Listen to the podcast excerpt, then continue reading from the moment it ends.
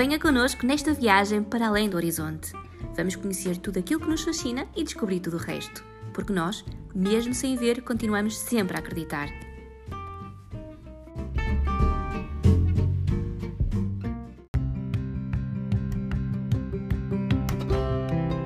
Bem-vindos a mais um podcast do blog Além do Horizonte. Eu sou a Bárbara e tenho comigo o Filipe e a Ana. E hoje vamos falar sobre Braille e convidamos para isso, para incrementar aqui a nossa conversa, a Maria da Luz, que está ligada ao ensino do Braille. Muito bem, então a Maria da Luz é técnica de Braille. Vamos falar então uh, sobre o único método de leitura para pessoas cegas. Vamos também falar sobre o Braille, o Braille eletrónico das situações em que o Braille continua a ser absolutamente insubstituível e da forma como as pessoas que veem podem aprender Braille, enfim, vamos brailar durante os próximos minutos.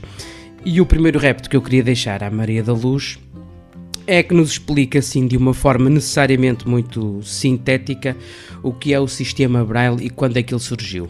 Muito boa tarde, obrigada desde já pelo convite. Falando aqui um bocadinho da, da história do Braille e, e, e, do momento em que ele surgiu, existiram durante hum, vários séculos algumas tentativas de, de proporcionar às pessoas cegas acesso à leitura, que consistiam uh, desde caracteres Uh, móveis, uh, com o surgimento da imprensa, recorreu-se também a esse processo dos caracteres móveis para mostrar aos cegos o, um pouco do que era um, do que eram as letras e, e, portanto dispor caracteres de maneira a que eles pudessem tatear e descobrir então um, o texto ali presente, mas claro, isso não, não foi muito viável.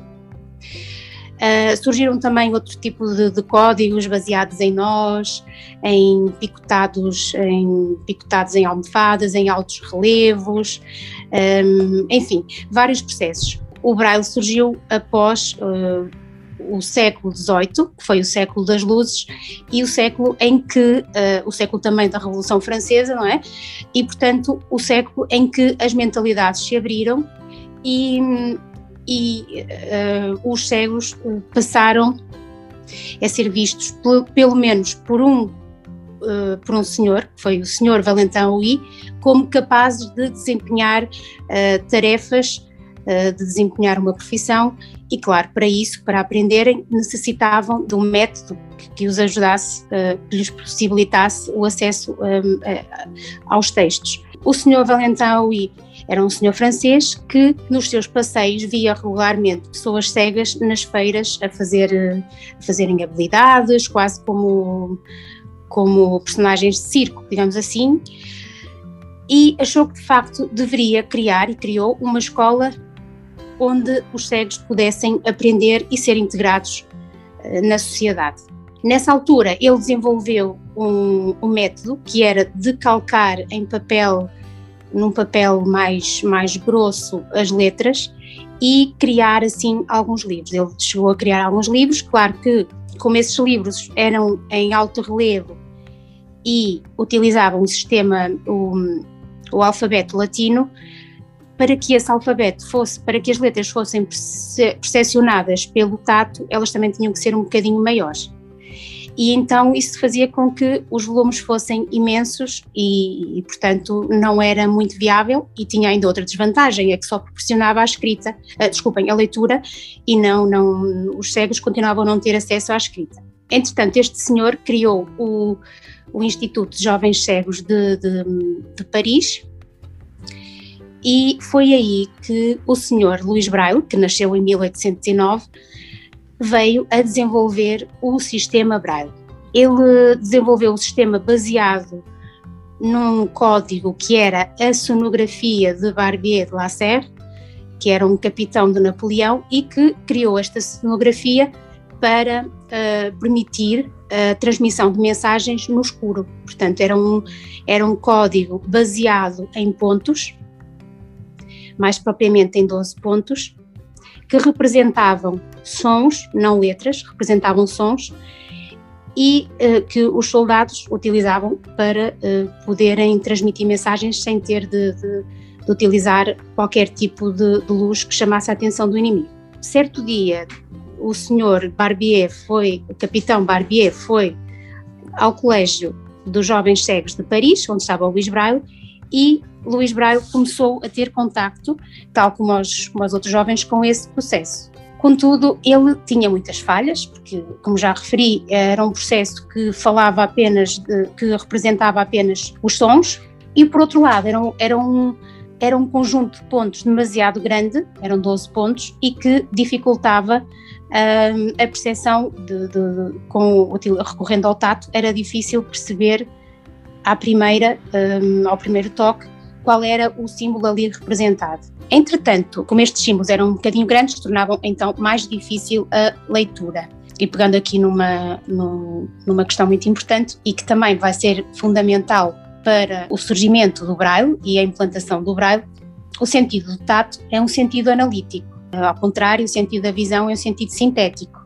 Ou seja, eu, para perceber o que existe num, num espaço, em cima de uma mesa, por exemplo, eu tenho de explorar ponto por ponto para conseguir saber o que está naquela mesa e depois faço a minha síntese. Quando se trata de uma pessoa normovisual, o processo é contrário. A pessoa faz, dá uma olhada e fica já com a síntese, faz, eh, portanto, fica já com tudo, com toda a informação necessária para depois poder descrever o espaço, ou a mesa, seja o que for. Esta questão do, do, do, do tato ser um sentido analítico e a visão um sentido sintético foi fundamental, porque se eu tiver um, um código que exija, uh, seja, que tenha letras, no caso do alfabeto latino, que ainda que estejam em relevo, tenha muitas, muitos, muitos desenhos, muitos contornos, vai implicar que o tato tenha de ser mais, um, portanto, não, não consigamos ao primeiro toque decifrar eh, esse símbolo. Portanto, precisamos de mais tempo porque vamos ter que analisar os contornos para perceber qual é aquela letra.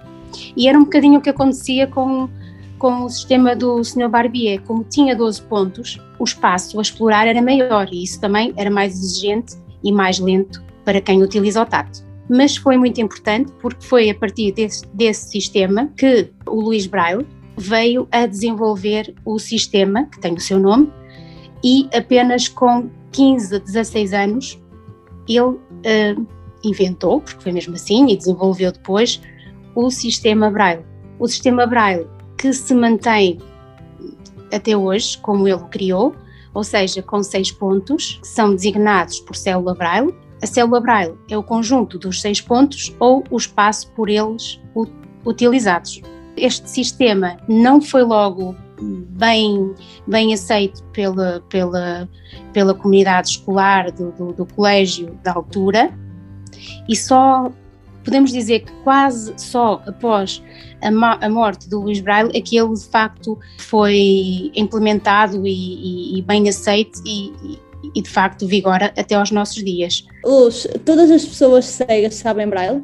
nem todas as pessoas cegas uh, sabem braille, claro que não. Há pessoas cegas que não, for, não fizeram reabilitação por diferentes motivos e falando aqui em Portugal, uh, muitas vezes inerente à própria idade em que cegaram e hum, há pessoas cegas que, que, que embora tenham aprendido braille também não utilizam, que é outra questão.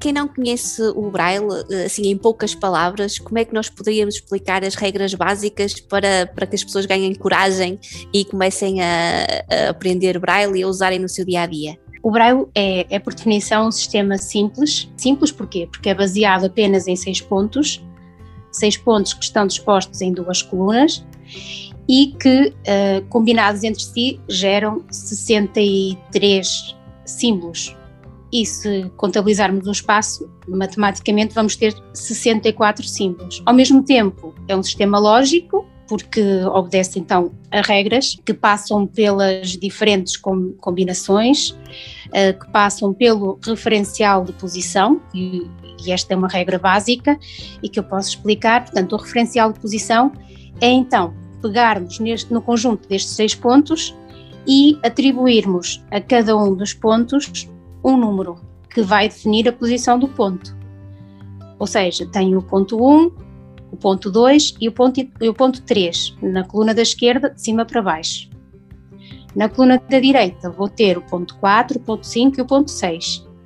Portanto, quando eu quero um, descrever ou sim, descrever um, um, uma, uma, letra, uma letra, um caractere, um, um símbolo, eu digo este símbolo é composto pelos pontos tal, tal e tal, pelos pontos 1, 2, 3, 4.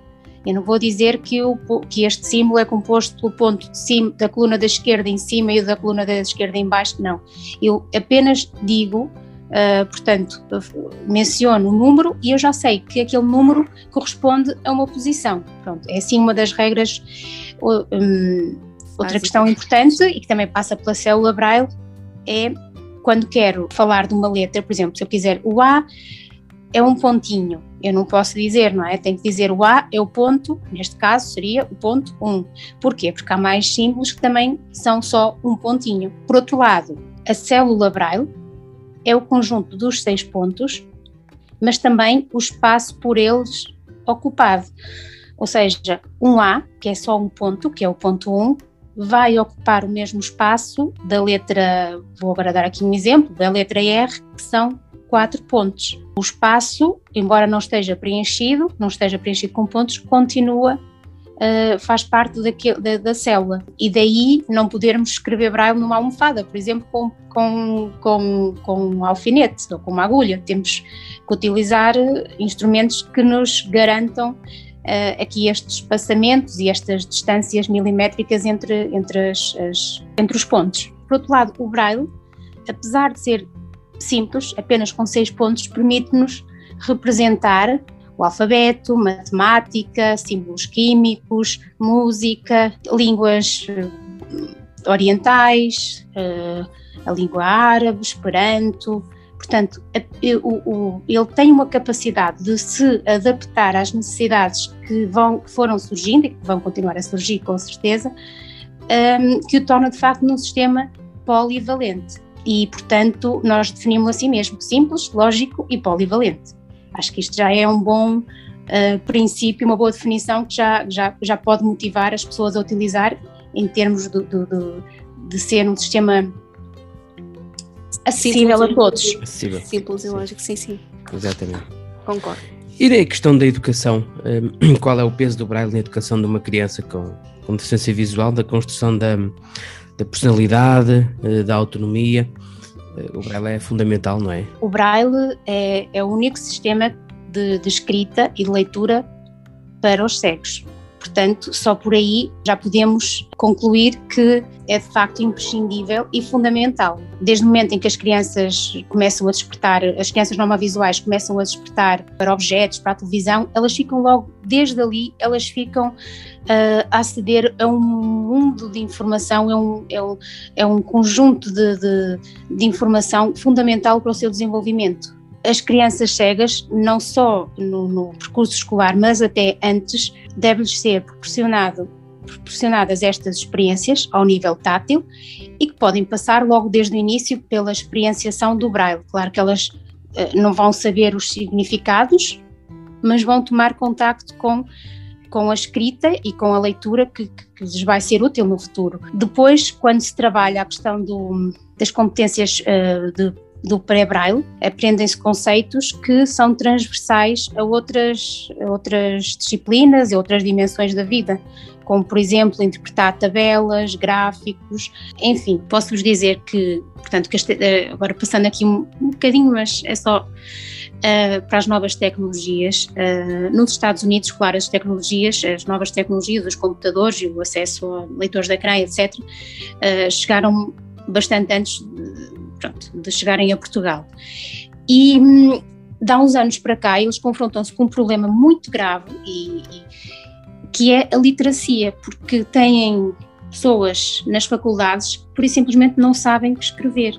Porque só ouvem, não é? Só ouvem. Só ouviram, porque só utilizaram o, o, o recurso do, do, do, do, leitor de ecrã, livros gravados, portanto, portanto, nunca tiveram acesso ou nunca utilizaram, na medida do que deviam ter utilizado, os, o, o braille.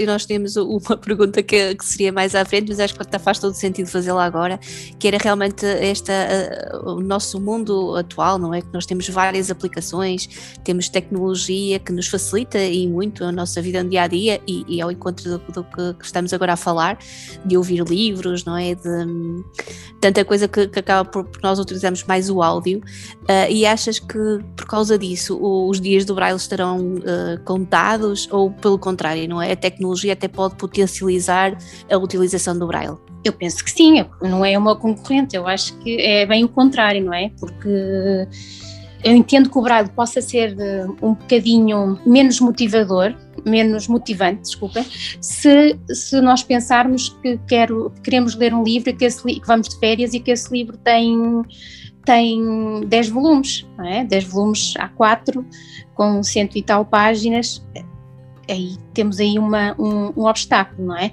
Agora, se nós pensarmos que podemos utilizar, por exemplo, uma linha braille mesmo para estudar, não é? Também é, que não substitui o livro, e, e já posso depois dizer porquê. Portanto, se nós pensarmos que podemos utilizar uma linha braille para continuarmos a ler os nossos livros, a aprender vocabulário novo, pelo menos a escrevê-lo. E eu confesso, e, e, as pessoas cegas têm muitas vezes esta dificuldade, que é uh, surgirem vocábulos, marcas, neologismos, enfim, palavras novas que nós, ou até nomes de, de personagens, de artistas, que nós não sabemos como é que se escreve. A questão da informar das novas tecnologias e a possibilidade de nós podermos utilizar por um lado, as linhas Braille, que são dispositivos que vão transformar em Braille tudo aquilo que nos aparece no ecrã e podemos assim ler um livro e ver eh, as palavras escritas, que é muito ter contato com a forma escrita, que é fundamental. Temos que considerar que, a, que, a, que as novas tecnologias são uma mais-valia para a utilização do Braille, pelo menos é assim que eu considero. Acho que há bocadinho fica uma questão por esclarecer que eu acho importante, que é uh, a, diferença entre a linha Braille, portanto nós falamos aqui ah, das okay. linhas Braille do livro e do livro em papel. Exatamente. Acho que, era interessante, acho que era interessante também podermos hum. esclarecer os nossos ouvintes okay. sobre, sobre, essa diferença. Quando nós um, tomamos contacto com o livro, nós não vemos apenas o texto, vemos também a disposição do texto, percebemos que, ali, que há, os títulos estão centrados, que há um espaçamento entre o título e, e, o, e o, corpo do texto. Uh, portanto, a mancha tipográfica, podemos dizer assim, um, é assim que nós a podemos aprender. Eu, numa linha braille, tenho mais dificuldade porque nunca tenho a página na totalidade. Portanto, isso é também um, um aspecto fundamental na utilização de, de, de, de, textos e documentos impressos. É de facto nós termos a noção de como é que nós alinhamos um texto, como é que nós dispomos um conteúdo, por exemplo, uma carta, uma data, etc. Portanto, é, é, é também fundamental, não é?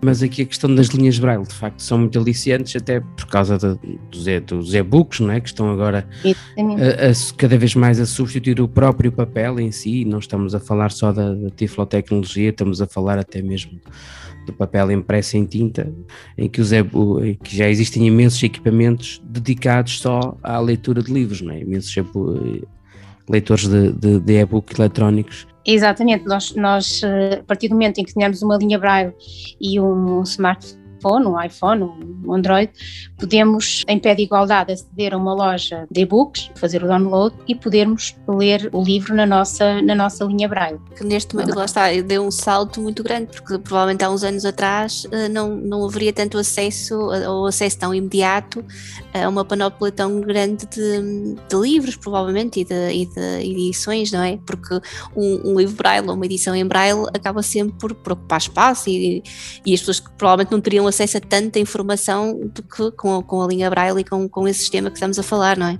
Sem dúvida, de facto, a escolha não era muita, havia os clássicos, os livros, alguns livros que iam saindo iam sendo produzidos em braille, mas, mas nada que se compare com aquilo que acontece hoje, não é? Que é nós podermos, como eu disse há bocadinho, aceder a um livro que saiu, que foi editado ontem, não é? Era uma coisa impensável, sei lá, uh, há 20. Há 10 anos atrás, ou 15. Sim, sim se calhar até há 10 anos atrás. Tínhamos, porque depois do, do Braille e ainda com, as, as com os computadores e os scanners, nós conseguíamos uh, comprar o livro, depois um, digitalizar, depois corrigir e sim, aí uh, iríamos então uh, ler na linha Braille, por exemplo, e podíamos eventualmente partilhar, mas não era um, um, processo tão, tão imediato e muito menos fácil. É? Era um processo que requeria algum, algum trabalho e alguma persistência e muita vontade de ler, sem dúvida.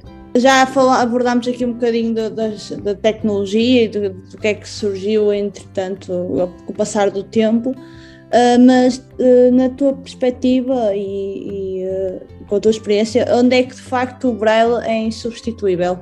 O braille é insubstituível em tudo, porque o braille é a única forma que eu tenho de aprender a ler, de, de, aprender a escrever, não é? Porque é a única forma que eu tenho de contacto direto com a forma escrita. Não é? Portanto, só por aí ele é insubstituível.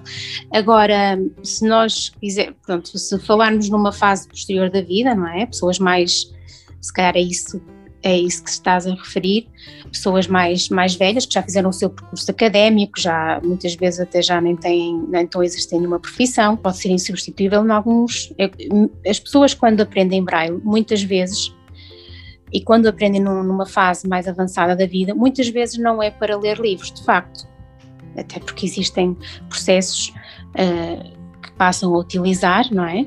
Aqueles que já falamos aqui, dos, eh, dos, dos e-books, dos, dos, através dos leitores de ecrã, quer do telemóvel, quer do computador, mas é, é, é, fundamental noutras áreas. E é muito curioso que às vezes contacto com pessoas que me dizem ah, eu também agora nesta altura da vida já não, não vale a pena, não vou aprender, porque é que eu vou aprender? Braille? Digo assim, ai não, então, ora vamos lá pensar não quer eh, identificar os seus medicamentos sozinho, não gosta de jogar às cartas, jogar o bingo, jogar o uno, identificar um botão no elevador. Rotular as caso, suas coisas, não é? Como eu ia dizer isso no caso, mais no caso das senhoras que era um bocadinho de preconceito, mas não é. Uh, uh, ter acesso às suas, à sua dispensa ou ao seu frigorífico e conseguir identificar um produto, por exemplo.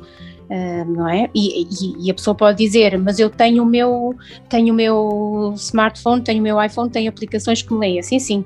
Se tiver com uma dor de cabeça ou uma dor, uma dor de dente e quiser ir buscar um comprimido e andar à procura do iPhone, é um bocadinho mais chato, talvez, não é? Sim, eu, eu realmente no meu caso em particular, que cheguei realmente na idade adulta, com 37, uh, eh, e tive a minha reabilitação, realmente eu livros não, não leio e provavelmente não, não irei ler, mas de facto o Braille Uh, para mim é, é, essencial realmente para, para, as situações que vocês estão mesmo agora a dizer, do dia a dia. Agora, claro que eu tenho consciência que um livro, pelo, acho que sem persistência também uh, não, não se consegue, mas, uh, mas de facto é como vocês dizem, mesmo com um cego tardio, precisa sempre do braille para as pequenas coisas do dia a dia, até mesmo para criar uma lista, para, para eu tomar nota de alguma coisa e, e realmente o, as aplicações são tudo boas, mas se eventualmente nós não tivermos um Wi-Fi ou se por alguma razão não termos o telemóvel ao pé, ficamos completamente não é? sem, sem opção. E então com o Braille sempre podemos tomar nota do número de telefone, por exemplo, não é? Alguma coisa assim mais prática. E acho que realmente é essencial para todos, nem que seja assim só uma pincelada e saberem, eh, lá está, distinguir os medicamentos, que acho que também é crucial, entre outras coisas, mas acho que aí partilho com, da vossa opinião completamente. Mas isto são situações, pronto, são, existem níveis diferentes de utilização, não é? Pois. Mas mesmo pessoas adultas e que chegaram mais tarde, não é? Uh, que queiram. Às vezes as pessoas dizem isso, uh, chegam, ao, chegam que às vezes eh, pronto, perdem a visão, ficam algum tempo paradas ou já estavam um bocadinho antes paradas, já não, já não liam, já não escreviam. E, e é engraçado que depois notamos que elas, isso acontece pronto, é normal, um, que já não, não, não sabem muito bem, às vezes, como é que se escrevem determinadas palavras. Portanto, é, é, é, também uma forma de nós, de, mesmo lendo a lista telefónica, mesmo lendo um medicamento, uh, não lendo esquecer, não é? Não uma esquecer carta, de Tomarmos contato com a- grafia, não é? Sim, tomar contacto, é mesmo isso. Eu sinto muito, sentia muita falta disso mesmo. Ou seja, é dada a altura, se nós não, não realmente não praticarmos, e neste caso a nossa única forma de ler é mesmo o braille, e eu acho que com o passar do tempo acabamos por nos esquecer, que é, é o que ele está agora a dizer. A mesma forma de escrita, não é? De- das palavras vão se varrendo. se não tivermos realmente esse Isso contacto, É é? preciso manter, relembrar, mas também há coisas novas a aprender. Por exemplo, se nós quisermos aprender uma língua, não é?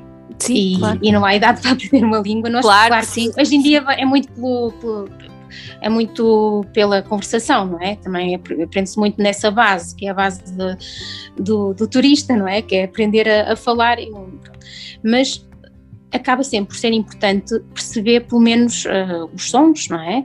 Perceber ah, o mínimo da forma escrita daquela língua. E se nós só conseguimos isso se tivermos, hum, portanto, contacto com ah, essa língua na- em braille, não é? Luz, hum, tu- na tua perspectiva, como é que os cegos tardios lidam com o braille? Portanto, quando, hum, quando as pessoas perdem, perdem a visão, ou vão perdendo, ou ficam cegas, a forma como elas reagem é, é, é bastante diversa, não é? Depende muito do estado psicológico, depende muito como, de- também da, da, da forma como encaram como encaram a vida e como encaram a- a- esta nova realidade. É? Há pessoas que de facto até antes de perder a visão querem aprender braille, querem estar preparadas, não é, para para quando ficarem eh, cegas aprenderem o braille e temos e conheço algumas pessoas que apesar de serem pessoas com baixa visão quiseram aprender braille e pessoas jovens e há aquelas que, como eu referi há pouco, que acham que não vale a pena, não é? Porque não, nunca gostaram muito de ler, acham que já não têm capacidade, acham que, que o Estão confortáveis, telemóvel não é? Com os sintetizadores de voz, não é? Que o telemóvel e os, e os audiolivros que lhe resolvem o problema, as pessoas reagem de formas diferentes. Quais são as diferenças então entre ensinar uma criança cega e uma pessoa eh, cega em idade adulta? Quando o Braille é ensinado a uma criança eh, cega, portanto, ele é, ele é- ela vai aprender o Braille à medida que vai sendo alfabetizada. Portanto, o Braille está integrado no processo de alfabetização. Segue o percurso escolar da, da criança. Portanto, ela vai aprender à medida que os outros colegas normovisuais aprendem as letras, ela vai aprender essas letras em Braille. Claro que se tiver já desenvolvido as competências do, do pré-braille, identificar pontos, técnicas de leitura básicas, eh, uma linha reta, direita, esquerda, portanto, se ela já tiver essas competências, vai ser alfabetizada utilizando o sistema braille. Ahm, no caso dos adultos, nós já percebemos que o braille é um sistema simples, não é? E, portanto, o processo no tempo é mais rápido, depois há necessidade de consolidar, obviamente, de, de- de melhorar competências, mas eh, porque a pessoa já é alfabetizada, já sabe, já sabe escrever, já, já sabe ler, aqui vai aprender apenas o sistema braille. Portanto, eh, as grandes diferenças estão aí. Por outro lado, quando nós falamos de, de, de, cegos tardios, temos que considerar que muitas vezes eh, a cegueira advém de algumas doenças que podem doenças que podem comprometer as capacidades não só a nível do tato, enfim, capacidades psicomotoras até Os diabetes, por motivação, exemplo, não é? Era- os diabetes, sim, os diabetes, tratamentos hum, agressivos com cortisona também, muitas vezes até acidentes, eh, acidentes ou doenças neurológicas, muitas vezes hum, também causam alguns, alguns, algumas incapacidades ou maiores dificuldades também na aprendizagem do, do braille e que passam sobretudo pela percepção tátil. A grande dificuldade passa não só não pela pela pela compreensão do sistema, mas pela leitura, portanto pela discriminação tátil do- dos pontos. Há um, um outro assunto que eu gostava de abordar aqui que tem que ver com o ensino do Braille a pessoas com visão. E há muita gente que deseja aprender Braille ou por motivações de ordem profissional ou por mera curiosidade, não é? E aqui aquilo que eu gostava que, que falássemos um bocadinho até era eh, no caso das pessoas que estejam a aprender Braille, que, que no caso das pessoas que, que, estejam a pensar em aprender Braille, as pessoas normovisuais, eh, isto mais ou menos quanto tempo é que a pessoa precisa? Existe, existe algum, algum tempo que seja mais ou menos eh, padronizado, alguma média? Eh, como é que funciona o processo de ensino e aprendizagem? o grande trabalho, e temos que ser muitas vezes persistente quando estamos a ensinar cegos tardios a utilizar o braille, passa pela questão do, do tato, não é? Da, da, percepção tátil e da discriminação dos pontos. Portanto, é uma questão que com, a, com as pessoas normovisuais não, não se coloca, até porque elas não vão ler com os dedos. As pessoas não se, não se pretende que um, leiam o braille com os dedos, mas com com a, visão, não é? Portanto, é, é, é uma parte que não é necessário trabalhar. Por outro lado, depende também de quão aprofundada vai ser essa aprendizagem. Se vamos eh, abordar eh, de uma forma mais básica o alfabeto, os números, as maiúsculas, a pontuação, por exemplo, ou se vamos fazer uma formação para professores e se, uh, portanto, vamos abordar outras, outras questões, como a grafia matemática, símbolos específicos da informática, da química, por exemplo.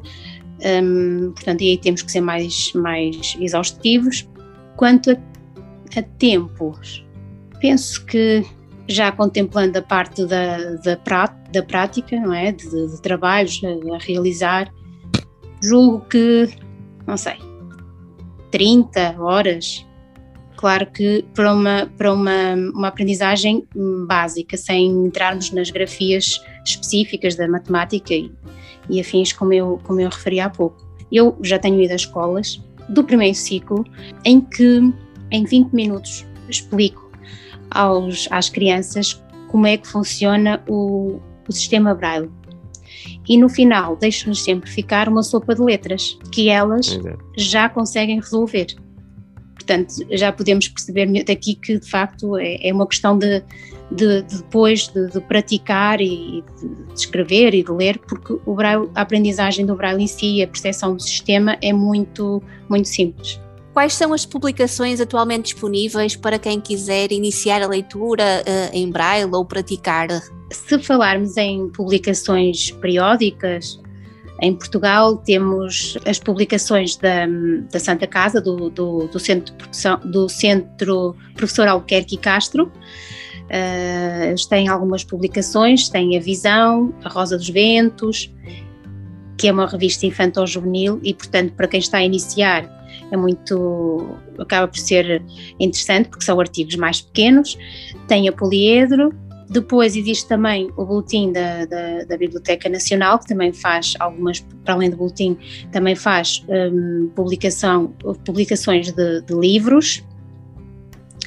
Um, temos também publicação, de, portanto, as publicações de, do, do Centro professor Albuquerque Castro, Santa Casa da Misericórdia. Teremos mais algumas que eu neste momento não. Depois não temos conheço. as áreas de leitura, não é? que são aquelas que não são ah, periódicas. Depois temos também, temos também as bibliotecas, exatamente, se nós quisermos adquirir, uh, podemos adquirir no Centro Professor Albuquerque Castro, um, algumas publicações em braille, uh, principalmente infanto-juvenis podemos também encontrar em, em, lojas como a FNAC, também por vezes eh, podemos encontrá-las lá. Temos também as bibliotecas, existe uma biblioteca em Gaia, tem uma área hum, de leitura especial, a Biblioteca Municipal de Coimbra também tem uma área de leitura especial. E foi criada também há pouco tempo uma plataforma muito interessante que é o Renofa, repositório de objetos em formato alternativo e que contempla, eh, portanto, agrega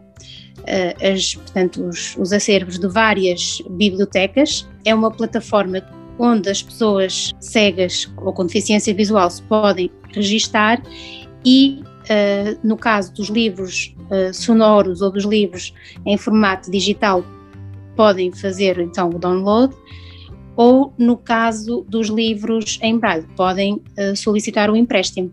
E nós agradecemos muito uh, o facto da Maria da Luz ter aceitado o nosso convite. Espero que tenha sido uma conversa esclarecedora, não só para as pessoas cegas, mas também para quem quer agora aumentar o seu leque de conhecimentos e competências com o Braille. Sigam-nos no nosso site www.adhorizonte.blogs.sap.pt www.adhorizonte.blogs.sap.pt na nossa página do Facebook em www.facebook.com adhorizonte facebook.com adhorizonte e subscrevam o nosso podcast na sua plataforma favorita. Esperamos então encontrar-vos no próximo episódio e até lá, bons horizontes.